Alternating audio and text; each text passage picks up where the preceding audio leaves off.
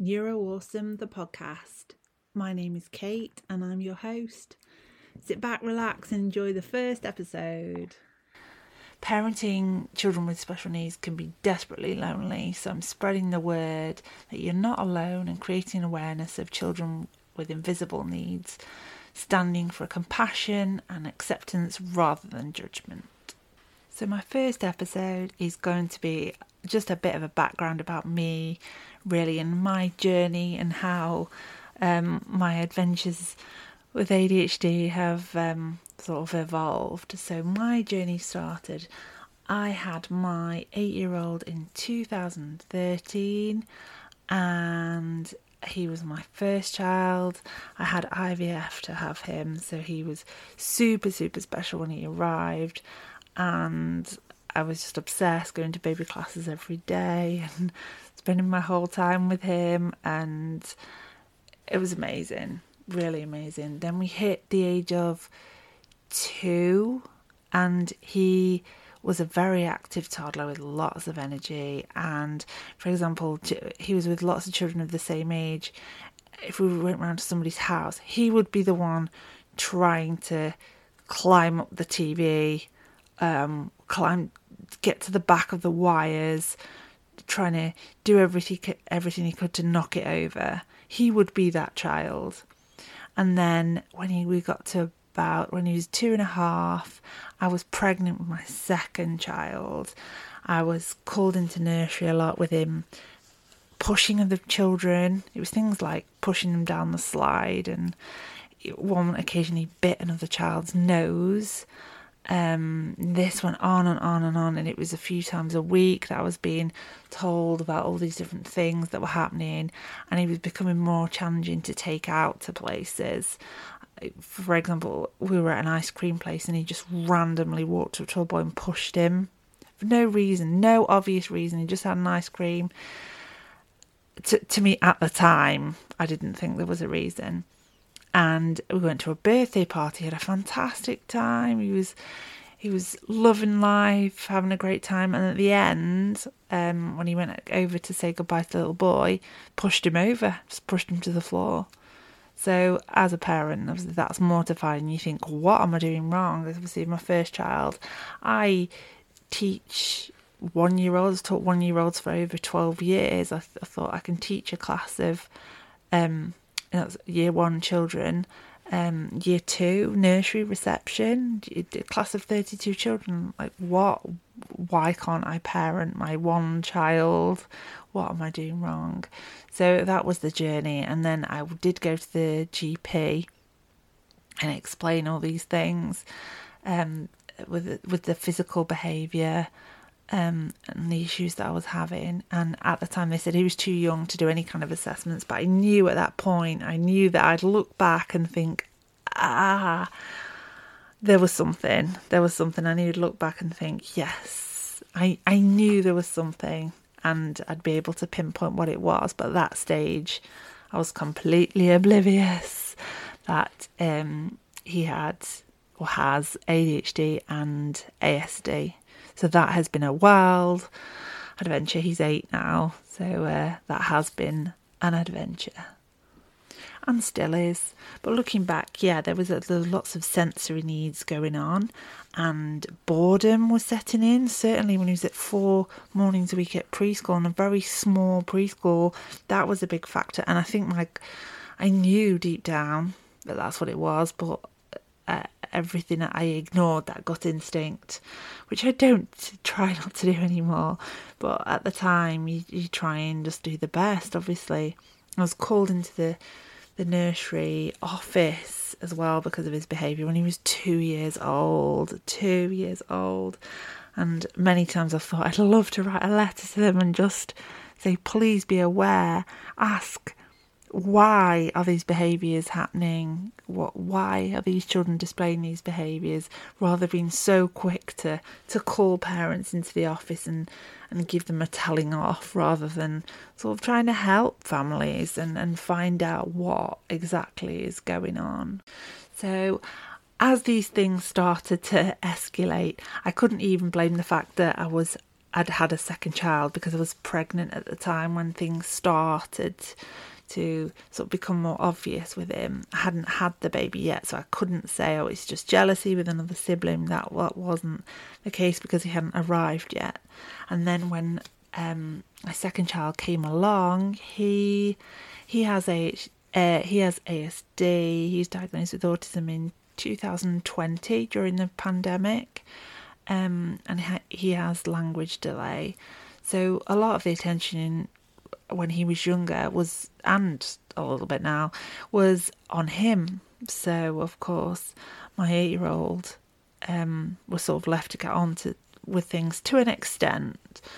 Um, and then um, my third child came along. He's now three, so there was a lot going on, um, and sort of things were going on in the in the background. Um, and it, it, he was my eight year old was finding school quite tricky, um, not, not coping well with the unstructured settings, uh, being um, reception, um, finding that quite hard.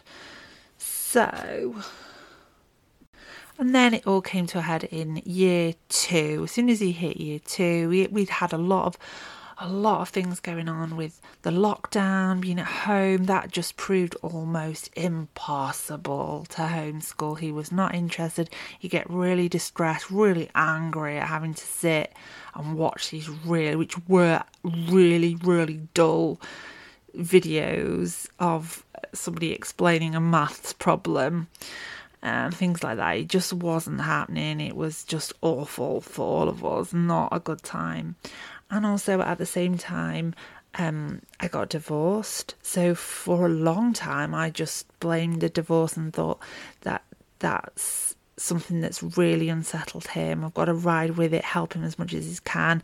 He's acting out, and that's what all this behaviour is um, sort of stemming from. And it wasn't until a year after the divorce that I thought, hang on, actually, there's more going on here.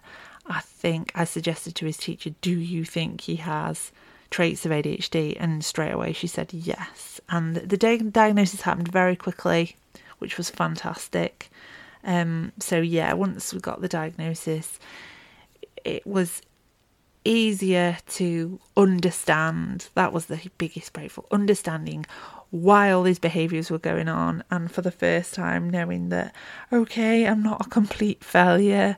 I've I've now got to change change gear and change the way I do things. And that's a lot of the things, a lot to do with the things I want to talk about on the podcast because the average style of parenting in, in various situations just doesn't work. And it's using these different ideas and tactics, and often they are very weird and wonderful to help children with ADHD and those things that other parents don't understand and do think you're a little bit strange and you do get judged um, but that these are the things that help children with ADHD whose brains are wired differently who they think differently they have different strengths and find different things more challenging to to the average neurotypical child in school. So that's really what my podcast is all so it's been a journey getting to this point where I'm actually recording. Um, but and for a long time I felt like an imposter. Like who am I to sit here and talk about ADHD?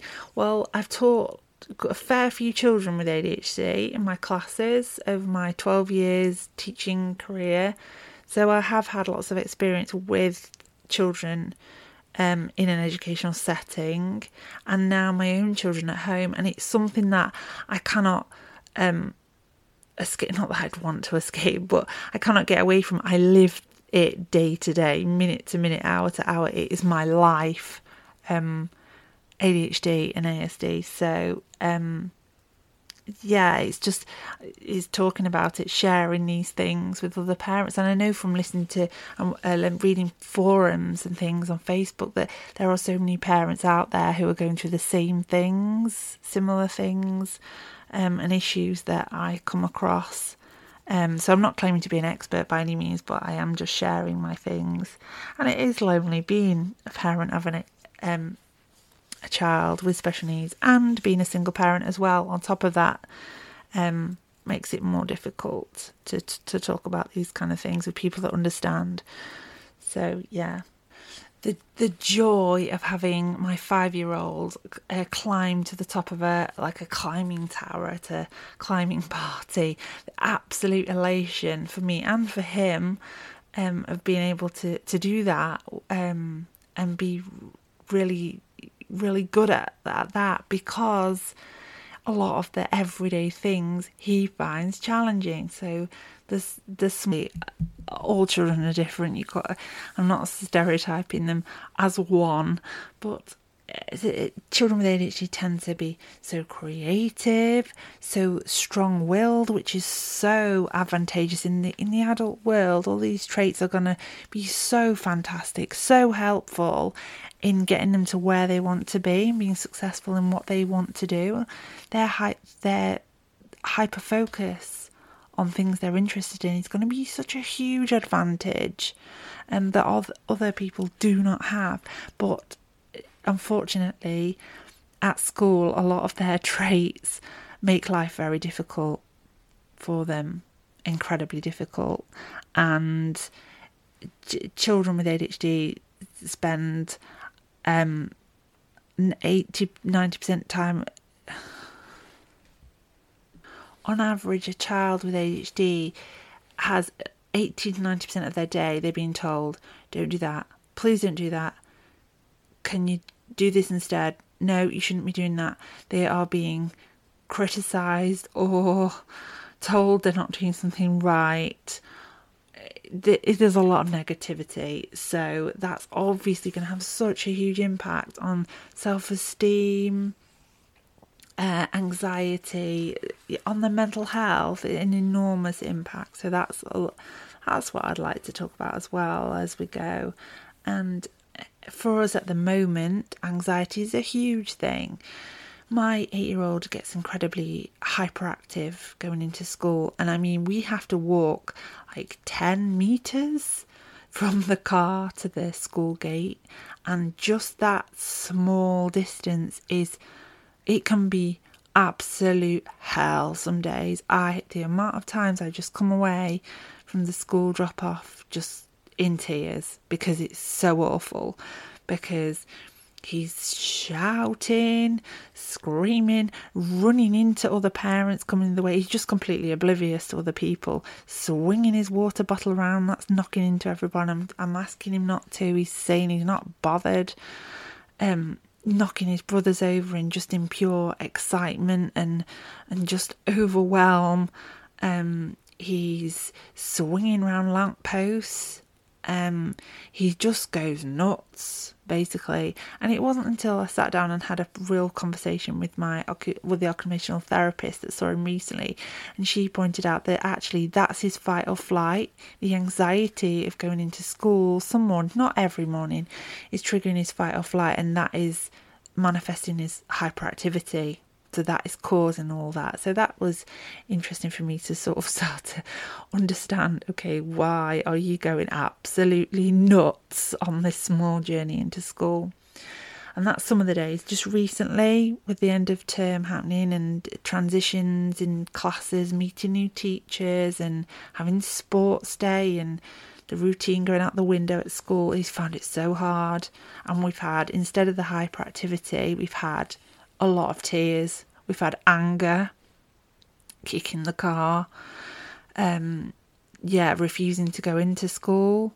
And quite often that is fine, and then the smallest thing will happen, like that on a normal day, in normal circumstances, wouldn't bother him, but because the, he's so overwhelmed with the change of routine and everything going on, and the tiredness of the end of, of the year, it, it just flips a switch and we have a meltdown or just becomes incredibly distressed. And that can be like a boy telling him he can't go on the swing.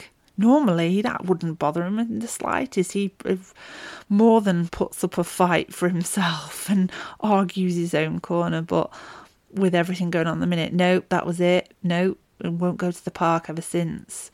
Um, and we had refusal going to school Um, so that was a tricky one. Um, for that, um, I allowed him to have the time and space that he needed to feel those feelings. I took my other two into school and let him stay in the car. Um, obviously, made sure he was safe um, and had that time just just to process his feelings and feel calm. Um, I found in that situation validating his feelings. You're obviously feeling really angry because the boy wouldn't let you on the swing. You're upset because you don't want to go to school. You're not enjoying school at the minute, so you are feeling a lot of feelings. Um, and relating to his feelings as well, so that he he realizes that these are normal feelings. He's not weird. Um, uh, it's saying things like I I would feel really angry as well if somebody wouldn't let me do something that I really wanted to.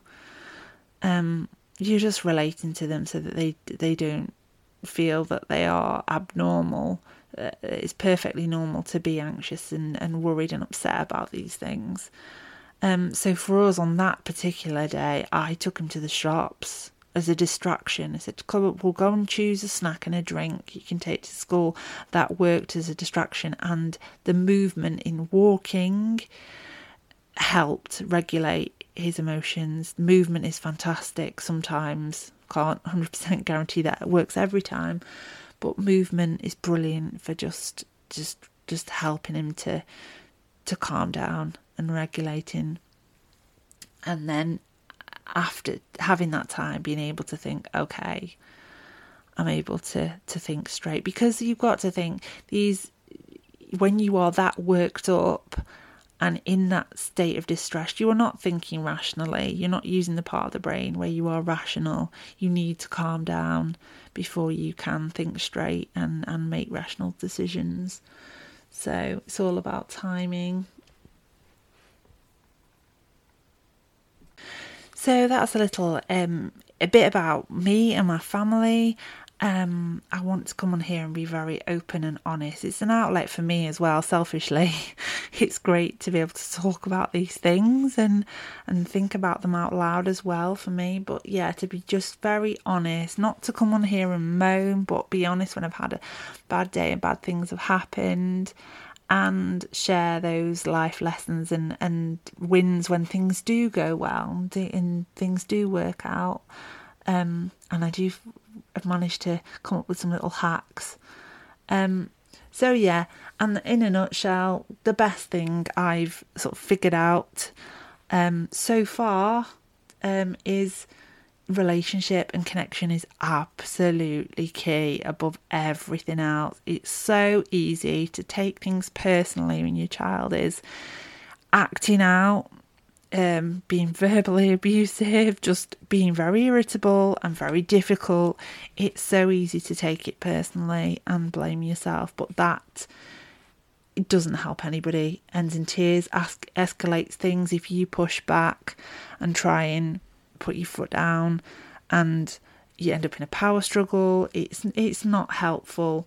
Um, and that's by no means saying let your child rule the house um, and set the rules. Not at all. But it's about picking your battles and putting connection over everything, over homework, to an extent, it's not worth the, the battles and the, the upset and being on time for things. Your connection is so, so important. And that's what's going to, to ultimately improve things and make things easier for the whole family. Um,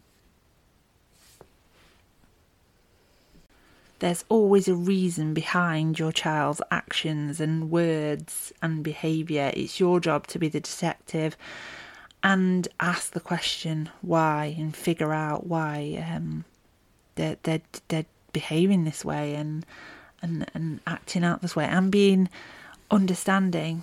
They, they have no, it's not okay for them to to speak to you in a rude tone or just be disrespectful. But in the long term, it's a lot easier to say, "Oh, whoa, okay, I can see that you're feeling really angry right now if you'd like to come and talk about it with me, if you want to um, take five minutes and then we'll have a chat. That is going to create connection and and far more positively than ending up in an argument and this vicious cycle of of power struggles and and emotional fireworks. Um, yeah. So that brings us to the end of the first episode. I hope I haven't rambled too much. I've just given you a little bit of a um, sort of an insight into to me and and what I, what I want to talk about really. Obviously, I'll go into things in more detail in future podcasts and explore different areas of ADHD and and and various um, life, all things ADHD. So thank you so much for listening to my very first podcast, and I hope you join me again for my next episode in the future. See you then. Goodbye.